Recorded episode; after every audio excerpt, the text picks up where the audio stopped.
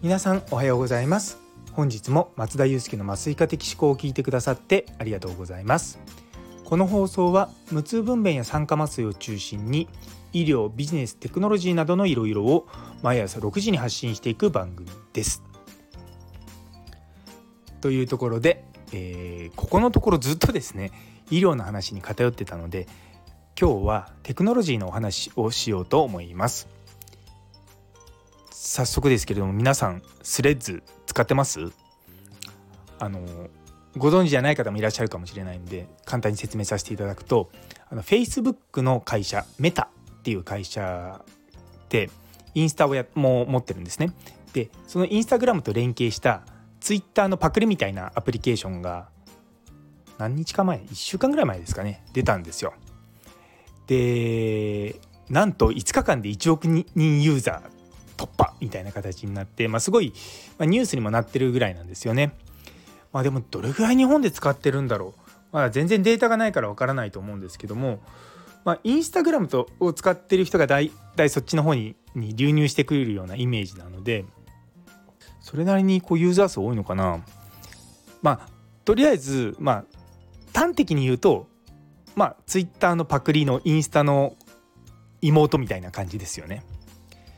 で実はこれすっごいテクノロジーが中に隠されているんですね。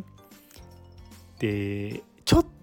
と前ちょっと相当前ですよね。2月ぐらいに私のこの放送でダムスっていうのを紹介したと思うんですよ。分散型 SNS ダムスって言って。で実はこのスレッズっていうのもそのダムスと同じように分散型って呼ばれる SNS ツールなんですね。で何分散型って思うと思うんですけどそれがこのアプリケーションのもう革新的なとこなんですよ。ちなみにツイッターは分散型じゃない。じゃあ何て言うのかっていうと実はそれ中央集権っていうんですよ。つまりツイッターはツイッターを運用するサーバーをツイッター社が持ってるわけですよ。なんでツイッター社が全部の情報をこう握っている状況なんですね。で分散型 SNS っていうのはサーバーが複数あったりとかあと状況で、あの連携してるようなイメージです。でそこのところで実はフェディバースっていう概念があるんですよ。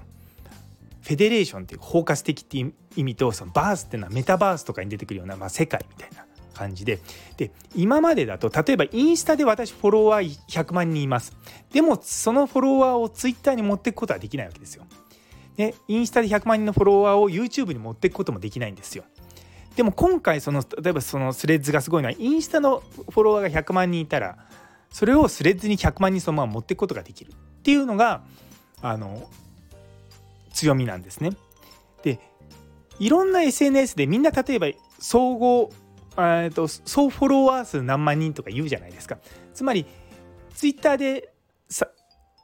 ね5万人インスタで10万人 TikTok で15万人って言ったら多分総フォロワー30万人っていう表現になると思うんですけども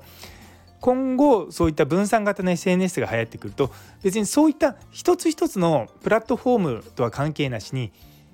その SNS というその大きな世界フェデバースと呼ばれるような世界の中であなたをフォローしてるのは何人いるのっていうような感じになるんですよね。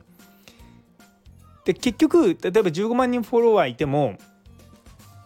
ね、あのインスタとツイッターはもしかして同じフォロワーかもしれないじゃないですか。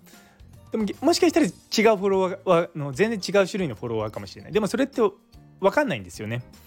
なんでそういったものをどんどんどんどん統合していこうっていう流れが今実はあるんですよ。でなのでまあスレッズっていうのは、まあ、テクノロジー的に見てすごいんですよね。まあ、とはいえとはいえまだあの始まって1ヶ月も経ってないぐらいなのでそういった革新的な部分が応用されることはまだないんですけれども今後、まあ、そういった、ね、ツールが使われていく中で今までのこう SNS ではできなかったようなことをできるようになるような気がするんですよね。まあ、とはいえ私そんなにあのフォロワーたくさんいる 人間じゃないんでツイッターで3000今4000人弱ぐらいいるだけなのであのインスタも100人100人って本当友達ですよね。ぐらいだったのもあってですねあのスレッズもですねもうほぼゼロみたいな状態から始めてなんか少しずつ増えてって今600人ぐらいにはなってるんですけどもまあちょっとななどうどう使おうかなってとこで、まあ、迷ってはいますがもう本当に僕のあの雑談みたいな話がちらほら流れてます。ツイッターよりもなんかこう有益情報を得るっていうよりもなんかもうちょっと共感を集めるようなツールなのかなというような印象はあるんですよね。そうだからまあ気楽にやっていこうかなっていうような印象です。ね、皆さんもあの新しいツールよろしかったら触っていただいて、まあ、もしもよろしかったらそちらの方もフォローしていただければなと思います。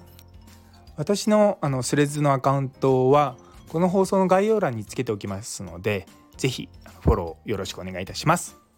というところで、えー、最後まで聞いてくださってありがとうございます。この放送を気に入ってくださったらいいねコメントフォローの方もよろしくお願いいたします。こちらもどんどん伸ばしていきたいなと思っております。それでは今日という一日が皆様にとって素敵な一日になりますように。それではまた明日。